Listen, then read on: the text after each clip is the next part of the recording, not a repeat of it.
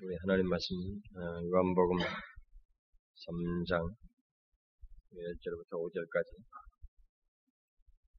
우리 다시 다 같이 1절, 2절 교독하다가 5절은 우리 다 같이 함께 읽도록 하겠습니다. 요한복음 3장 1절부터 5절. 바리새인 중에 니고다무라 하는 사람이 있으니 유대인의 관원이라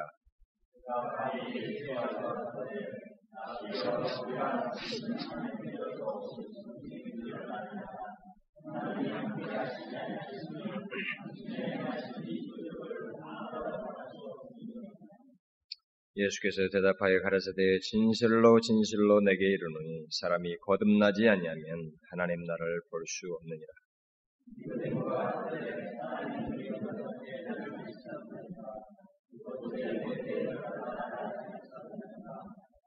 예수께서 대답하시되 진실로 진실로 내게 이르노니 사람이 물과 성령으로 나지 아니하면 하나님 나라에 들어갈 수 없느니라.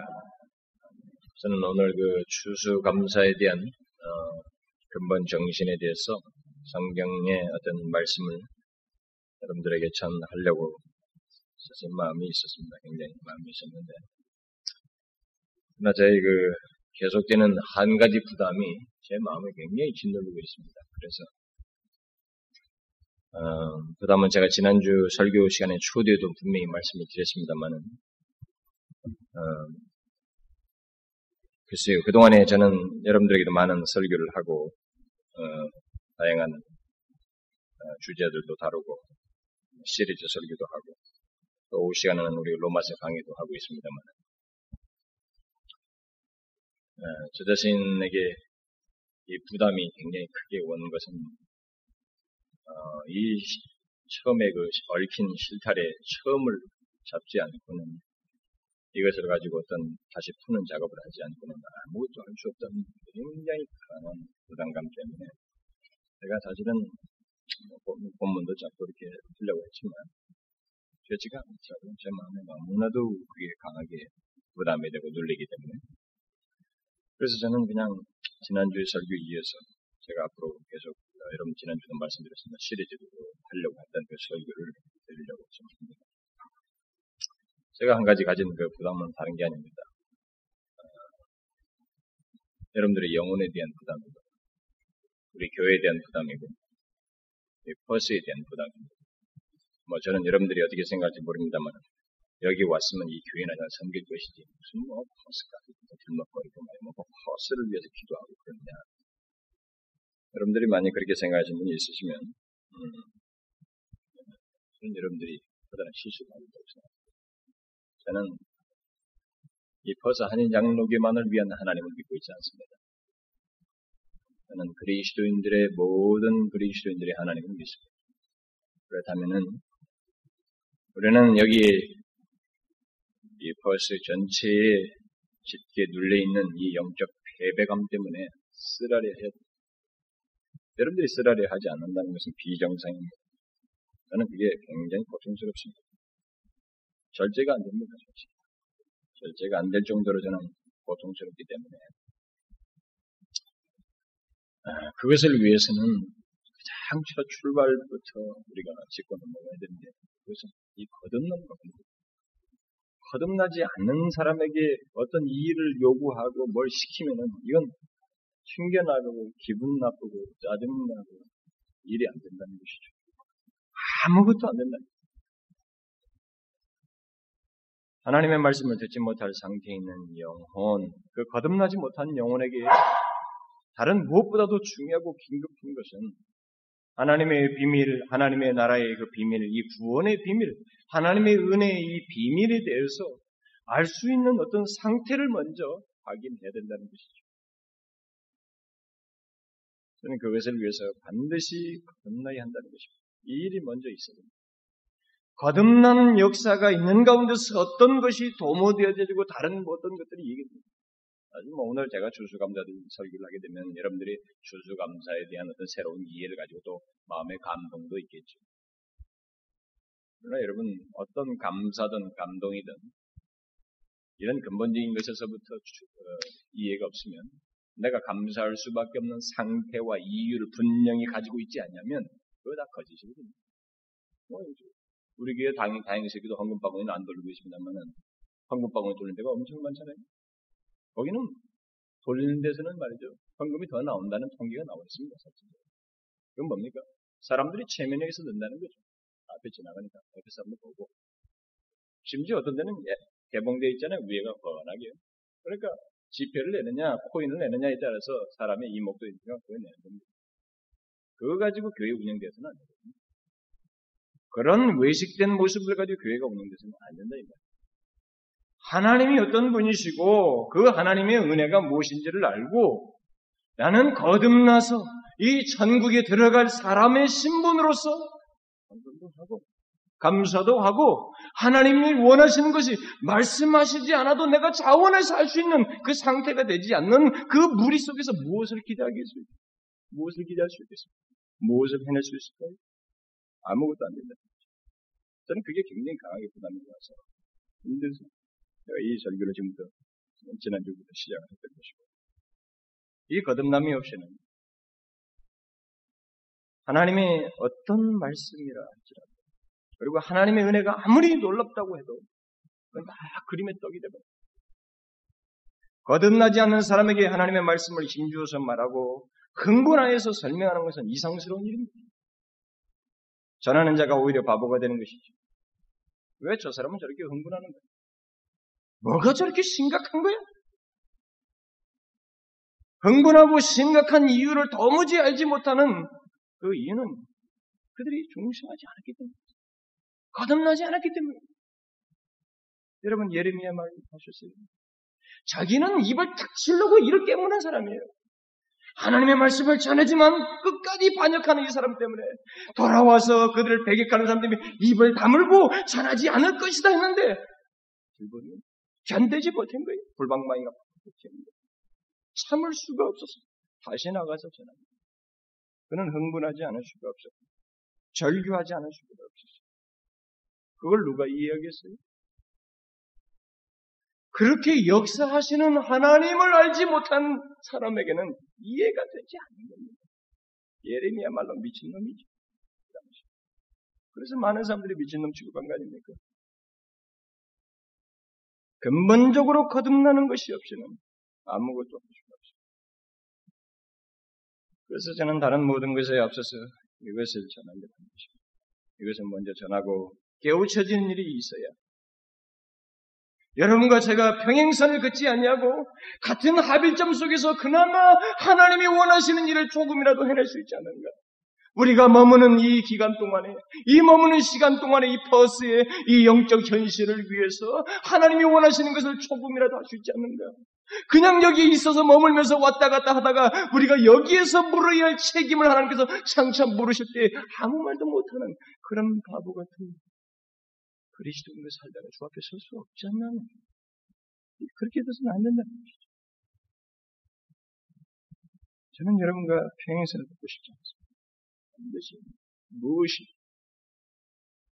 교회 속에서 성경 속에서 주의 백성들 앞에서 생생하게 역사하셨던 그 하나님 그분의 동일하신 역사를 이곳에서도 일어나기를 소원하는 거예요.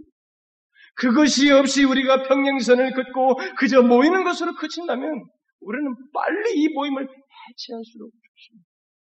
저는 그게 내 마음속에 강하게 신념을 사로잡고 있습니다.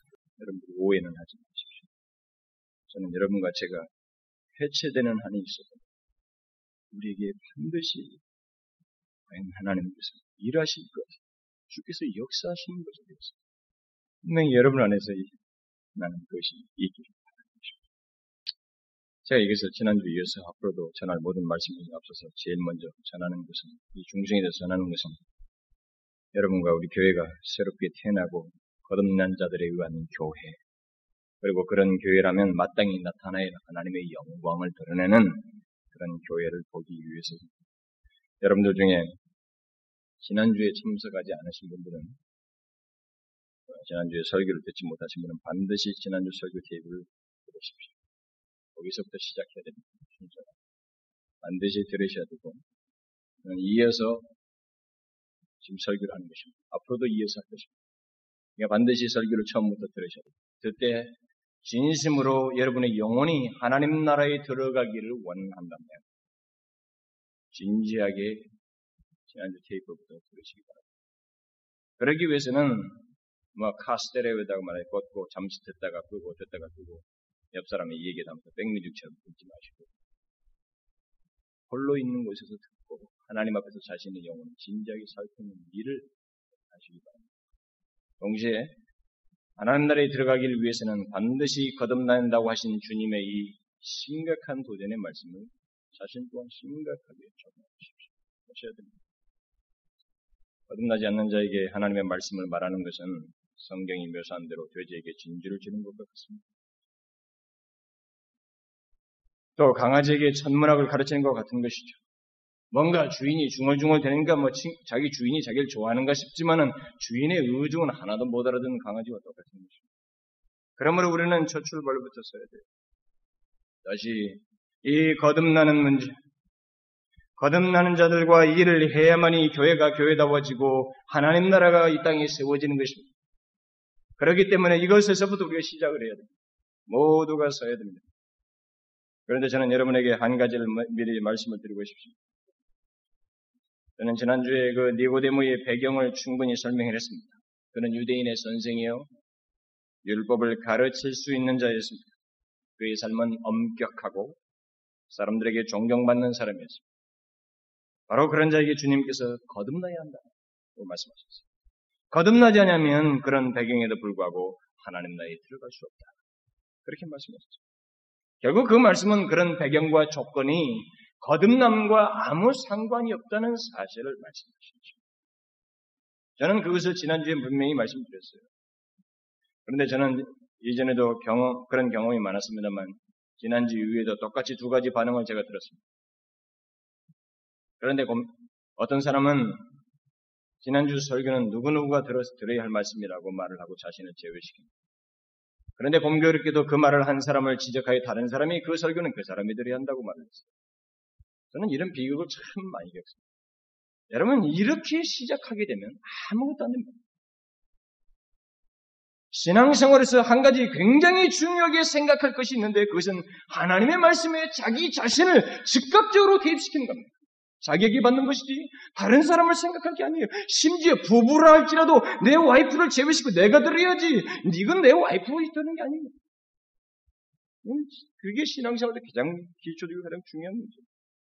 써서 여러분 중에 거듭난 사람이 있다 해도 다시 하나님의 말씀을 대할 때는 현재 자신의 상태를 살피고 하나님 앞에 각성되는 계기로 삼아야지 다른 사람들을 지칭하여서 자신을 제외시키고 이것은 이 사람이 들어야 한다고 말하는 것은 넌센스예요. 성경 이런 태도에 관련해서 뭐라고 말씀하고 있습니까? 섰다 생각하는 자는 넘어질까 조심하라. 섰다 생각하는 자는 넘어질까 조심하라. 섰다 생각하는 사람은 자타가 공인할 정도 인정받는 사람이었습니다. 그러나 너가 넘어질까 조심하라 이렇게 말하는 거예요. 자신을 제외시키는 그런 모습은 보통 오래 예수 믿는 사람들이 있는 그런 저는 여러분이 이제부터 영혼을 하나님 앞에서 진지하게 점검하십시오. 아직 중생하지 못한 사람은 거듭남으로 하나님의 나라에 들어가는 계기가 되길 바라고 중생했던 사람이라도 새롭게 자신의 영혼이 다시 소생되는 기회가 되기를 바라는 것입니다. 여러분들에게는 짓누는 것이 있어요. 그동안에 하나님의 은혜를 알고 체험한 바가 있지만 지금은 그것에 흡족함을 모르고 있습니다. 여러분, 은혜가 흡족하지 못합니다. 이 흡족하지 못한 것에 대해서 칼망을 해야 됩니다. 구원받은 것을 안주하는 게 아니라는 거예요. 그리스도인은. 거듭남이 없이는 하나님 나라에 들어갈 수가 없고 아예 기독교의 모든 은혜와 축복이 공상소설만 또 못하는 것입니다. 저는 지난주에 분명히 말씀드렸습니다. 주님께서 이 탁월한 사람 니고데의 말을 가로채어서 그에게 가장 우선적이고 근본적으로 필요한 거듭남에 대해서 말씀하신 주님의 의중을 제가 말씀드렸습니다. 이것은 누구도 거부할 수 없는 하나님 나라의 주인이신 주님께서 직접 하신 말씀입니다. 거듭나야 한다. 거듭나지 않으면 하나님 나라를 볼 수도 들어갈 수도 없다. 너의 배경이 아무리 찬란하고 엄격하고 성경을 많이 알아도 율법에 발달하 할지라도 거듭나지 아니하면 하나님 나라를 볼 수도 들어갈 수도 없다. 주님은 어미롭게 말씀하셨습니다. 이런 말씀을 주께서 하셨을 때 주께서 우리에게 제시하고 싶고자 하는 것은 주께서 원하시는 것은 한 가지밖에 없습니다. 그것은 그 말씀을 듣는 자가 실제로 거듭나는 주님은 말씀 듣는 자가 거듭나기를 원하시는 마음에서 이 말씀을 하셨지. 거듭나지 않기를 바라는 마음으로 이 말씀한 게 아닙니다. 일단 거듭나야 한다라고 했을 때 이 말씀을 듣는 사람들에게 있어서 생각해야 될 것은 주님의 의중은 모두가 거듭나기를 원하신다는 거예요. 거듭남으로 하나님 나라에 들어오기를 원하는 것입니다. 그럼에도 불구하고 문제는 이런 주님의 원하심과 그 같은 원하심을 듣는 사람 사이의 태도의 차이입니다. 우리는 여기서 니고데모의 답답하고 안타까운 반응을 발견하게 됩니다. 그는 주님께서 거듭나야 한다는 말씀에 대해서 다시 어머니 뱃속으로 들어가야 합니까? 라고 하는 반, 그런 어리석은 반문을 했습니다.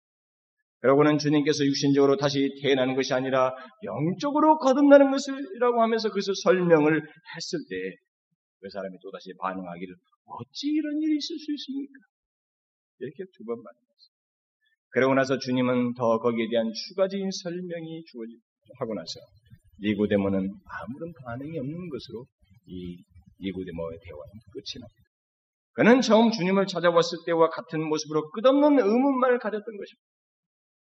어떤 사람들은 그 후로 사내들인 공회원으로 계속 있으면서 니고데모는 예수님을 십자가에 못 박는 판결을 내는 그 자리에서 미온적으로 태도를 보이다가 그가 죽고 난 뒤에 묘지를 제공함으로써 주님께 대한 경의를 표했다고 해서 결국은 그가 예수님이 죽고 난 뒤 예수님을 믿게 되지 않느냐라고 말하는 사람들이 있습니다. 그것은 우리가 알 수 없는 이야기입니다. 성경 기록도 없습니다. 문제는 짧은 니고데모의 반응이었지만은 그 반응에서 오늘 본문에 나온 이 반응에서 그의 인생에서 가장 결정적인 말을 듣고 있습니다. 그 거기 결정적인 그 자리에서 그는 이 거듭남에 대해서 어떤 간절한 갈망을 나타내고 있지 않다는 것입니다. 그게 지금 여기서 생각해 보는 거죠. 우리는 이것이 항상 사람들을 나누게 하는 분기점입니다. 모든 사람에게 하나님의 생명의 메시지가 전달될 수 있습니다. 그러나 그 가운데서 종종 사람들이 나누는 역사가 일어나는데 어떤 사람은 그 말씀을 듣고 구원을 갈망함으로써 결국 하나님 나라에 들어가는 일이 있게 되고 또 어떤 사람은 그 말씀을 듣고 간절한 마음을 갖지 않고 마치 돌밭에 떨어진 씨앗처럼 가시밭에 떨어진 씨앗처럼 길가에서 떨어진 씨앗처럼 거기서 것입니다. 그래서 그렇게도 그 사람의 인생에게 중요한 찬스요 다시 없는 인생 최대의 구원의 호기를 마치 자기 앞에 지나가는 많은 사람들 중에 한 사람 지나가듯이 여김으로 인해서 하나님 나라에 들어가지 못하는 일이 역사 속에 있어 왔어요. 실제로 지금까지 교역사는 이것을 잘 예증해 주고 있습니다. 어느 가정이든 어느 교회이든 어느 도시든 어느 나라이든 복음이 전해졌지만 그들이 모두 복음에 반응하고 하나님 나라에 들어가는 구원을 경험하지는 못했습니다. 그 모든 분기점은 이 거듭나야 한다는 말씀에 대한 반응과 태도에 의해서 나뉘었습니다. 전달이 되었어요. 그렇지만 그 전달된 것을 위하여서 한쪽은 그것을 심각하게 받아들이고 거듭나지 않으면 내 생명이 끝나는 줄 알고 하나님 앞에 적극적인 갈망을 보였지만 한쪽에서는 한쪽에서는 그것을 조금 아는 듯하다. 감동받는 듯 이렇게 하다가 멈춘 것입니다. 돌밭에 떨어진 씨와 같았고 가시밭에 떨어진 씨와 같았어요. 그래서 결국 나는 겁니다. 한쪽은 하나님 나라에 들어갔지만 많은 수가 하나님 못 들어가는 일이 역사 속에 있어 봤어요. 여기 니고데모는 그의 이스라엘의 선생으로서 좀 더 탁월한 한 선생이신 예수님을 지금 찾아왔습니다. 자신의 관심을 나누고 새로운 것을 배우려고 왔었던 정작 그에게 가장 필요한 주님의 말씀에는 간절한 반응을 보이지 않았습니다. 주님은 무엇인가 계속 그에게 말씀을 하셔야만 했어요. 거기서 이 하나님 나라를 들어갈 수 없다. 거듭나되면 들어갈 수 없다고 했을 때 거기서 수정시키고 그것에 대해서 더 간절한 갈망을 반응한 것이 아니라 는 퀘션이에요. 일관되게. 처음에 왔던 태도를 일관하고 있습니다. 주님은 계속 설명을 더 하셨어요. 저는 여러분 저는 여러분들에게 거듭난다 한다고 지난주도 말씀드렸고 오늘도 다시 하는 겁니다. 문제는 여러분들 가운데서 나타나는 태도와 저는 지난주에 휘치필드의 중생에 대한 그, 그의 간증을, 간절한 열망을 제가 잠깐 설명했어요. 여러분에게도 그와 같은 중생에 대한 간절한 열망이 있는 중생이 있다. 중생하지 않고는 모든 것이 허자야. 내가 지금까지 성찬에도 참여했고, 내가 성경에도 열심히 있고, 구제도 하고, 금식도 하고, 심지어 많은 것까지 했음에도 불구하고, 중생하지 않으면 그리스도인이 아니다. 이 사실을 깨달은 위크리스도가 정신을 못 차려. 그것을 위해서 간절한 갈망을 보였어. 바로 그와 같은 간절한 열망이 있느냐는 거듭남의 일반적인 역사는 중생에 대한 이 거듭남에 대한 심각한 고민으로부터 시작합니다. 교회사에 나타난 많은 그리스도인들의 경험 가운데 발견할 수 있는 한 가지 공통점은 경, 그들이 거듭나기 이전에 중생에 대한 고민을 하기 시작합니다. 어떤 사람을 통해서든, 책을 통해서든, 어떤 계기를 통해서든 거듭나야 한다. 이런 거듭나야 피, 거듭나야 할 필요성을 듣고 그것이 자극이 되고 난 다음에 그들은 심각한 고민에 빠집니다. 심각한 고민에 빠집니다. 자신이 거듭나야 한다. 그렇지 않고는 하나님 나라에 들어갈 수 없다. 구원을 얻을 수 없다는 이 사실이나요. 굉장히 고민합니다. 깊은 고민에 빠집니다. 왜 이런 고민하게 됩니까? 보통 자신의 영혼에 대해서 고민하게 되는 사람들의 이유가 무엇입니까? 그들은 거듭나지 않으면 안 되는 영혼의 상 자기가 가지고 있다고 깨닫게 되었기 때문이었습니다. 거듭나지 않으면 안 되는 내 모습이 있고 제가 사람들이 나눈다고 앞에서 말씀드렸을 때 바로 이런 이유 때문에 사람들이 나는 것입니다. 어떤 사람들은 거듭나야 한다는 말씀을 듣고 정말 자신의 영혼이 거듭나지 않으면 하나님 나라는 커녕 멸망받을 수밖에 없구나. 그런 상태를 내가 가지고 있구나. 나에게는 부패된 것이 정말 있었구나. 정말 그게 있었구나. 라고 하면서 이것을 갈망하지만 반면에 어떤 사람들은 그런 말씀을 들어도 니고데모처럼 아무런 반응을 나타내지 않는 자신의 영혼에 대해서 아무런 문제의식을 느끼지 않는 뭐 인생 다반 사는데 누구나 그 정도는 하는 건데 뭐 그걸 가지고 거기서 무슨 새롭게 거듭나느냐 그렇게 반응하는 거죠. 거듭남의 시작은 자신의 영혼에 대한 절망에서부터 시작하는 겁니다. 밋밋하게 다가오지 않아요. 여러분 제가 나중에 시리즈 설교할 때 뒤에 가서 할 것입니다. 여러분이 아셔야 될 것입니다. 기독교에서의 기쁨은 깊은 절망 이후의 기쁨입니다. 고통 속에서 고통 이후의 기쁨이에요. 아, 내가 하나님 앞에 은혜를 입지 않고는 견딜 수가 없구나는 이 절대의 절망이 있고 난 다음에 그것을 지나는 하나님의 인도하심에 의해서 광명을 보게 되는 거예요. 억지할 수 없는 기쁨을 갖는 겁니다. 마치 구름이 일어나는 것 같은 자기가 이전에 경험해보지 못한 신선한 평안, 신선한 기쁨을 맛보는 거예요. 여러분 기독교의 신앙은 그렇습니다. 제가 나중에 설명하겠습니다. 거듭남의 시작은 자기 영혼에 대한 절망에서부터 시작되는 것입니다. 깊은 고민을 하는 거예요. 내가 거듭나야 한다. 거듭나야 할 상태에 있다는 이 사실 때문에 고민하는 것입니다. 거룩한 고민이죠. 경건한 고민입니다. 영적인 이 고민을 통해서 뭐 돈 걱정하고 세상 고민하는 게 아니라 자기의 구원을 위한 이 거룩한 고민을 통해서 어느 영혼이든지 거듭나야 함을 알고 그것을 인하여 자신의 영혼을 생각하고 깊이 고민하는 사람은 구원의 역사가 시작된 거예요. 그 고민하는 게 말이죠. 쉬운 게 아닙니다. 쉬운 게 아닙니다. 거듭남의 역사는 자신의 영혼이 거듭나지 않으면 안 되는 상태에 있다는 깊은 고민과 구원받기에 부적합한 자신의 영혼 상태에 대한 어떤 절망과 함께 시작되는데 그때 이것이 심각하게 와닿는 거예요. 이전에는 그런 것이 말해도 대수롭게 지나갔습니다. 왜 이런 고민이 생깁니까? 왜 자신의 영혼에 대해서 절망하게 돼요, 사람들이?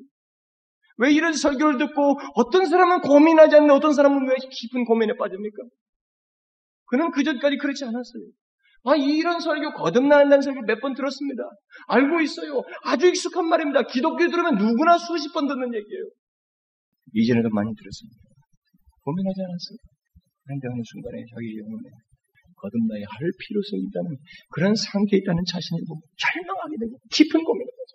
거듭나지 않으면 안 된다는 내 자신의 상태 때문에 절규가 생깁니다. 이게 어디서 나와요? 절대 사람의 역사가 아니에요. 하나님의 역사. 성령의 오심의 시작이에요. 나는 내 속에 부패한 것밖에 없다. 뭐 조금 죄, 뭐 누구나 다 짓는 거 조금 짓는다. 이게 아니라 아, 내 속에는 부패한 것밖에 없구나. 나에게는 짓는 것이라고는 죄밖에 없구나라는 이런 이런 실상을 보면서 하나님 앞에 깊은 고민에 빠집니다. 그 장면이 바로 중생의 시작입니다.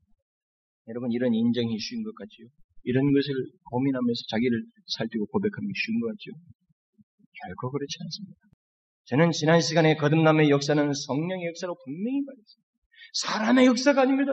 그렇게 되는 데는 하나님이 무엇인가 우리 가운데 개입하시기 때문에 생기는 거예요. 내가 몇 번 들었습니다. 여러 차례 이 사실을 알고 있어요. 교리적으로 알고 있습니다. 그런데 내 마음이 산란하고 견딜 수 없어서 고민에 빠지는 것입니다.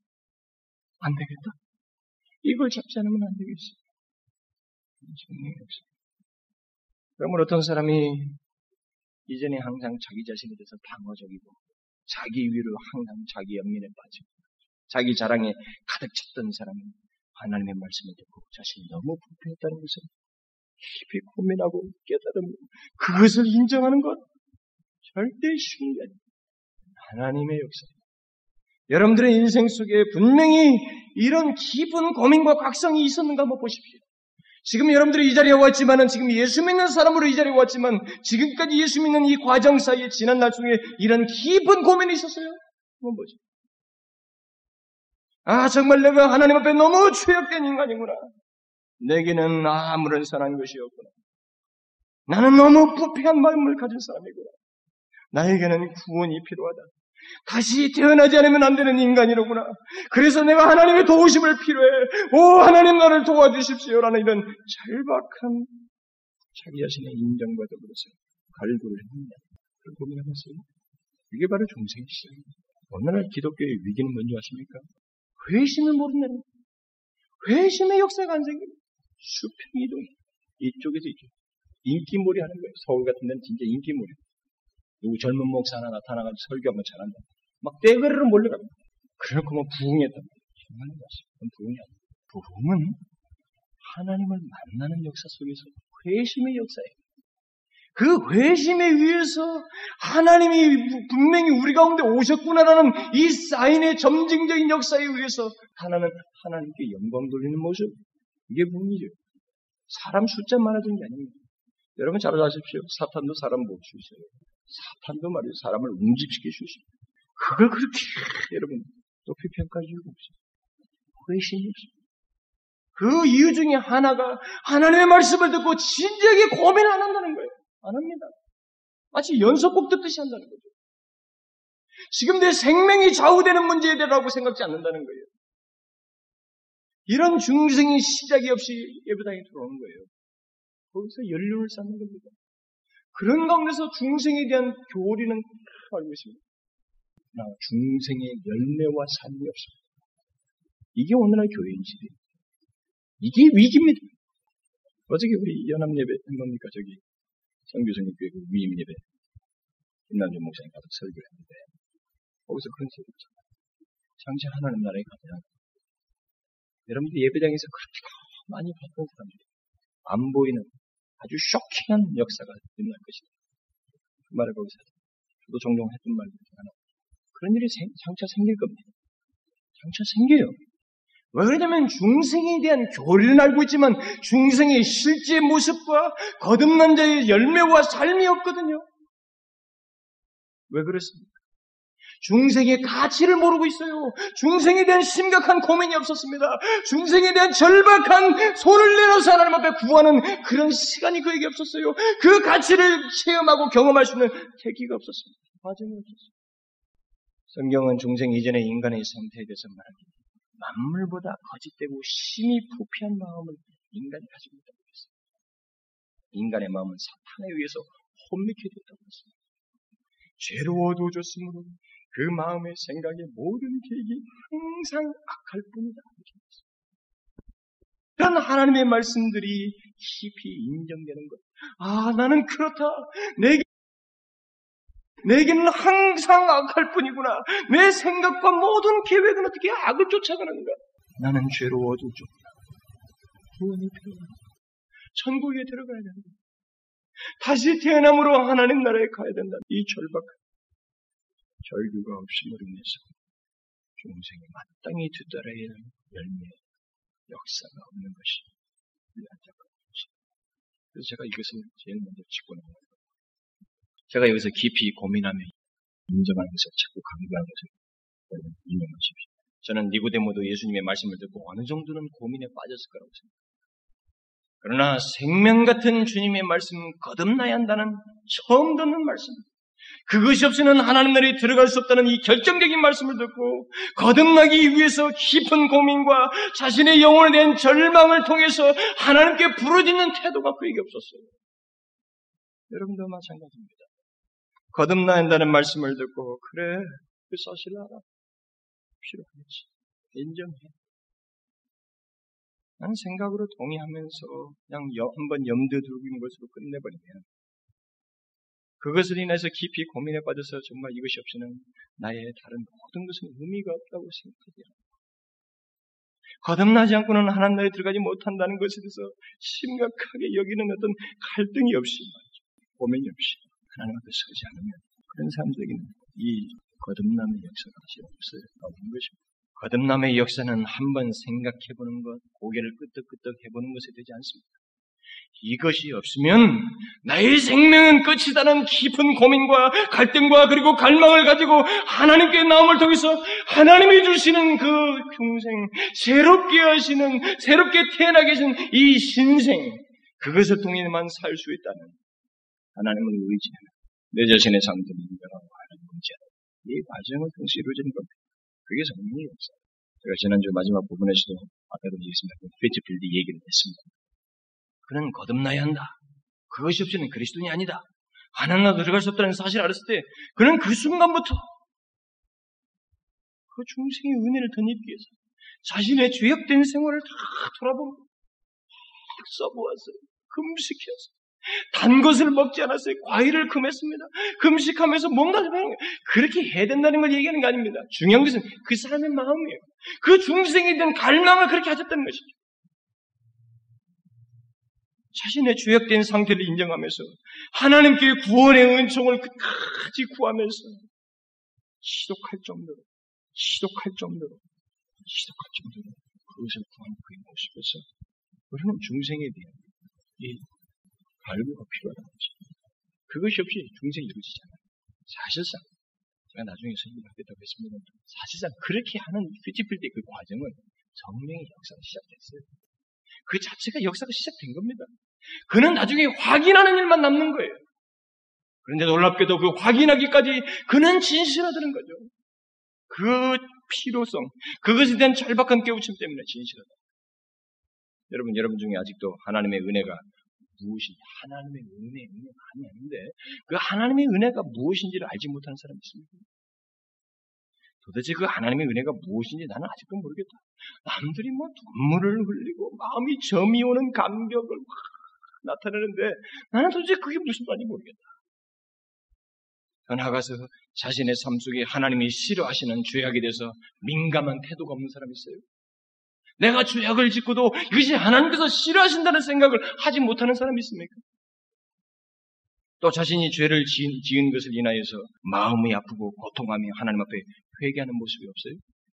그 사람은 거듭나야 됩니다. 그런 사람은 거듭나야 할 사람이죠. 그 사람은 거듭나지 않으면 하나님 나라에 들어갈 수 없는 사람입니다.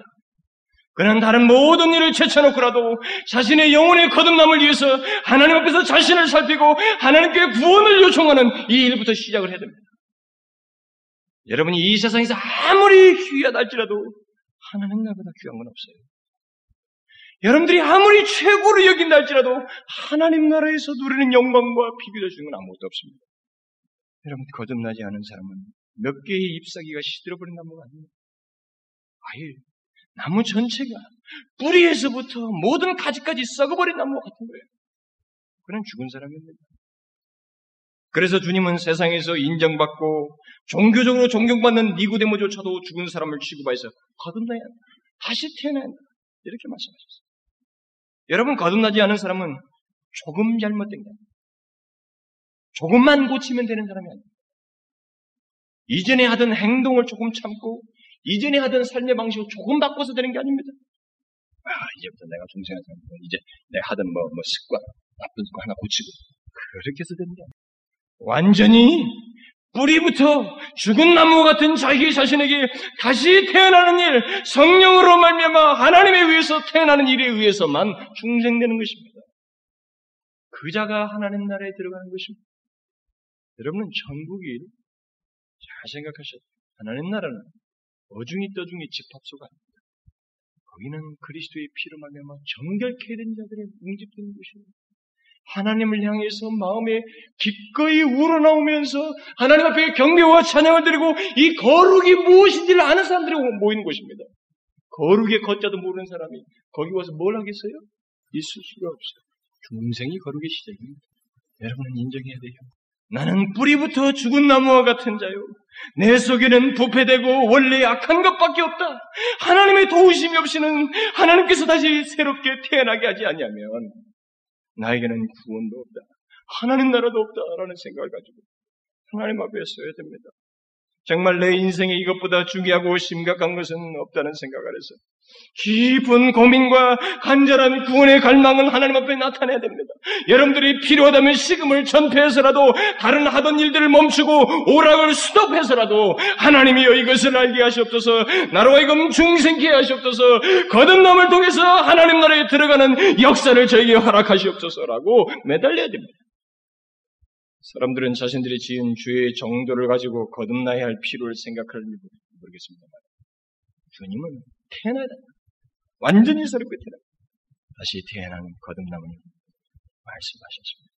그 말은 열매로 드러나는 죄를 맺게 하는 뿌리부터 사람들은 비교적으로 평가를 합니다. 나는 저 사람보다 조금 괜찮아. 도덕적이고 깨끗하고. 여러분, 그러나 주님은 이 죄의 숫자라고 말한 게 아닙니다. 죄를 맺게 하는 뿌리가, 뿌리가 부패했다는 거예요. 너 속에는 악밖에 없다는 것입니다. 중생되지 않으면 하나님 나라를 들어갈 수도 없고 거룩을 모르며 하나님의 영광을 맛볼 수 없다는 하나님의 전적인 판단에서 이렇게 말씀하신 겁니다. 다시 되어야 새롭게 내야 된다. 신생해야 된다. 거듭나야 한다. 여러분 왜 사람들이 하나님의 진리를 깨닫지 못하는 줄 아십니까? 또 니고데모처럼 예수님께서 거듭나야 한다고 말씀하셨을 때 다시 어머니 뱃속으로 들어가야 하느냐는 식의 질문을 하는 줄 아세요? 그 안에 그런 걸 이해 못하는 이유는 그 안에 하나님의 것을 이해하거나 받아들일 수, 받아들일 수 있는 그 어떤 생명도 없게 됩니다. 아예 그 어떤 생명도 없어요. 아예 생명이 없습니다. 그냥 죽은 뿌리를 가진 나무 같은 거예요. 그렇기 때문에 아무리 말해도 못 알아들어요. 언젠가 그 나무에 물기가 빠져버리면 쓰러질 나무가 같은 것입니다. 여러분 거듭나기 위해서 이 주님의 말씀이 내게 해당된다는 생각과 거듭나야 할 자신의 상태에 대한 절망스러운 내가 분명히 어제도 결심했는데 오늘 또 무너지는 하나님을 의식하지 않는구나. 하나님을 믿나라고 하지만 내 삶을 돌아보면 분명히 하나님을 이 순간순간 의식하지 않고 살고 있구나. 이런 의식하지 않았는데도 불구하고 하나님 앞에 애통할 줄 모르고 합니다. 하나님의 피를 못 느끼고 있구나. 이러한 사실로 인해서 여러분들은 절망하여서 오직 하나님께만이 이 죽은 나무 같은 나를 살릴 수 있음을 믿고 하나님께 생명 허락하시기를 구하는 일부터 먼저 해야 됩니다.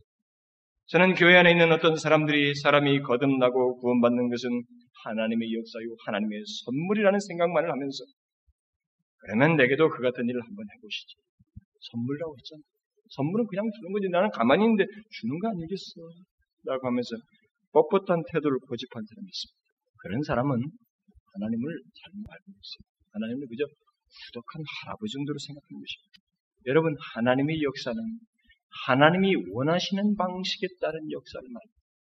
인간이 원하는 방식과 모습과 태도에다가 하나님이 마지막으로 도장을 한번 찍어주는, 인정해주는 그런 방식에서 하나님께서 우리에게 구원을 주신 게 아니라 하나님의 그 구원의 선물은 그 선물을 받는 데서부터 진정함과 겸비한 모습과 하나님이 기뻐하시는 방식을 통해서 주어지는 겁니다. 이걸 아셔야 돼요. 여러분이 성경 읽을 때, 읽을 때 무엇을 발견하십니까? 인간의 무분별함과 부패와 타락 위에다가 끝없는 선물, 선물, 선물을 넘기시던가요? 여러분은 하나님께서 이스라엘 백성들이 어떤 큰 구원의 취임 이전에 무엇을 그들에게 요구하는지 대표적으로 출애굽 사건을 보면 압니다. 출애굽 이전에 애굽의 모든 장제를 다 죽이시되 이스라엘 장제를 살리시고 이스라엘 백성들을 구원하시는 역사를 하실 때 그들에게 무엇을 하라고 하십니까? 그들은 진지하고 겸비된 방법 옆에서 막 사람 죽는 소리가 막 나는 거예요. 그런데 그들은 그 자리에서 진지하고 겸비한 밤을 보냅니다. 흠없고 일련된 수컷 어린 양을 취하여서 그것에 피를 내서 집 문서주에 바르고 그 고기를 무교병과 쓴나물과 함께 먹으면서 허리에 띠를 띠고 발에 신을 신고 손에 지팡이를 잡고 급히 먹으라고 해서 급히 먹는 그 밤이 밤을 지습니다. 여기서 흐르는 정서가 뭐예요? 성경의 위기감이 감돌고 여기, 여기 보면 어떤 생명의 생명의 위기감이 감돌고 있어요. 네? 여기서 죽는 소리가 나면서 나는 살고 있는 거예요 지금. 생명의 위기감이 감돌고 있습니다. 하나님께서 이 가정에 구원을 주시는데 지금 이 구원의 역사의 과정 속에 그 이전에 생명의 위기감이 감돌고 있습니다. 또 굉장히 진지하고 겸비된 모습과 함께 긴급함이 있습니다. 하나님의 구원의 역사는 더러운 방식을 그대로 가진 인간 위에 새로운 어떤 것을 더하는 것이 아니에요. 완전히 새로운 방식. 다시 태어나는 방식. 더러운 것들이 사라지고 완전히 새로운 것으로 태어나는 방식으로 주어진 것입니다. 거기에는 생명의 위기감이 있어요. 이것이 나에게 주어지고 있구나. 이것이 없으면 아니구나. 그래서 거기에 있습니다. 바로 하나님의 구원의 선물을 그렇게 주어집니다. 부착되고 주어진 하나님의 선물을 또 단어만 알아가지고 써먹을게.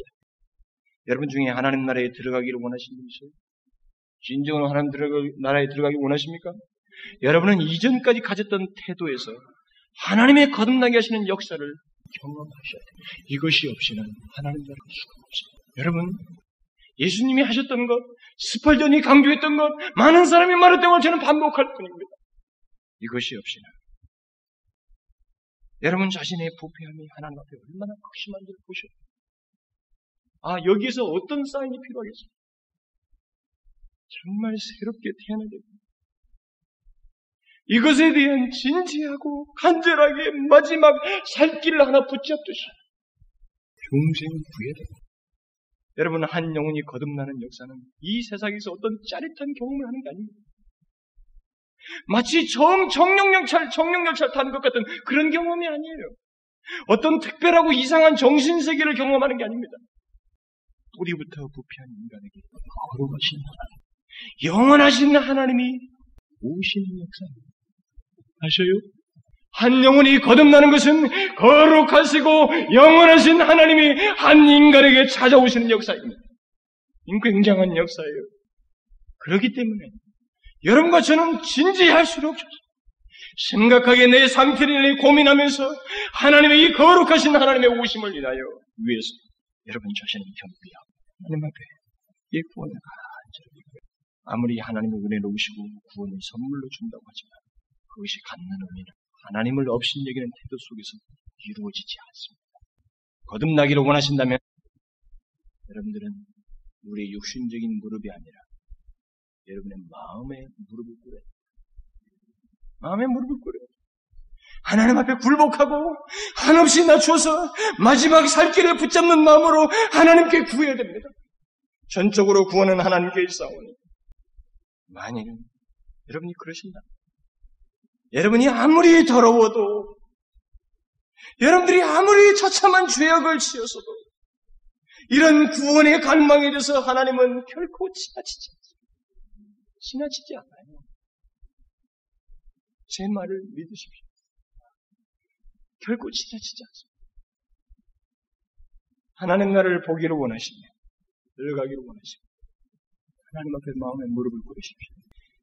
그리고 여러분 우리 교회가 교회다운 모습을 여러분들이 보나, 보이, 보기를 원하시면 우리 교회 거듭난 영혼들로 모여져 거듭나지 않은 영혼들로 모여졌을 때는 이 교회가 교회다워질 수가 없습니다. 거듭남이 없이는 신앙생활도 불가능하고 교회 봉사도 불가능하고 그리스도인들의 인간관계도 제대로 될 수가 없습니다. 이 퍼스의 영적인 역사 또한 있을 수 없어요. 이것을 서십시오. 예? 제가 다시 말합니다만 우리의 장래에 대한 영광스러운 하나님의 역사를 기대하면서 이 기대를 위해서 우리가 먼저 해야 될 것은 마음의 무릎을 꿇고 하나님의 거듭나는 역사를 주십시오. 내가 마치 잠들었으면 이 잠든 영혼에 소생되는 역사를 주십시오. 다시 주님을 만나는 길을 주십시오. 이 과정을 통해서 소생되기를 원합니다. 그래서 그리스도나온 모습, 교회다운 모습, 하나님의 백성들의 모습이 드러나게 해주십시오. 그것 때문에 아파하면서 간절히 구하는 성도들이 있습니다. 그것을 통해서 역사가 일어날 줄 믿습니다. 기도하겠습니다. 하나님, 저희들에게 살 수 있는 길을 제시해 주셔서 감사합니다. 하나님 장차 우리에게 어떤 일이 일어날지, 어떤 놀라운 하나님의 계획이 있는지는 알 수 없지만, 그 놀라운 역사의 시작으로서 하나님이여 영혼들이 갱신되어지고 거듭나는 역사가 있기를 소원합니다. 이것이 없이는 아무것도 할 수가 없는 줄 압니다. 주여, 이 영혼들 가운데 깊은 고민이 있게 하여 주시고, 이것이 아니면 우리의 삶에 하나님의 그 어떤 것보다도 귀한 것이 없음을 알고 하나님 앞에 부러지지만 간절히 구하며 결국은 중생한 자를 통한 교회, 중생된 교회를 통하여 이 도시가 회생되어지는 역사가 있게 하여 주시옵소서. 속히 이 일을 이루어 주실 것을 간절히 소원하며 예수 그리스도의 이름으로 기도하옵나이다. 아멘.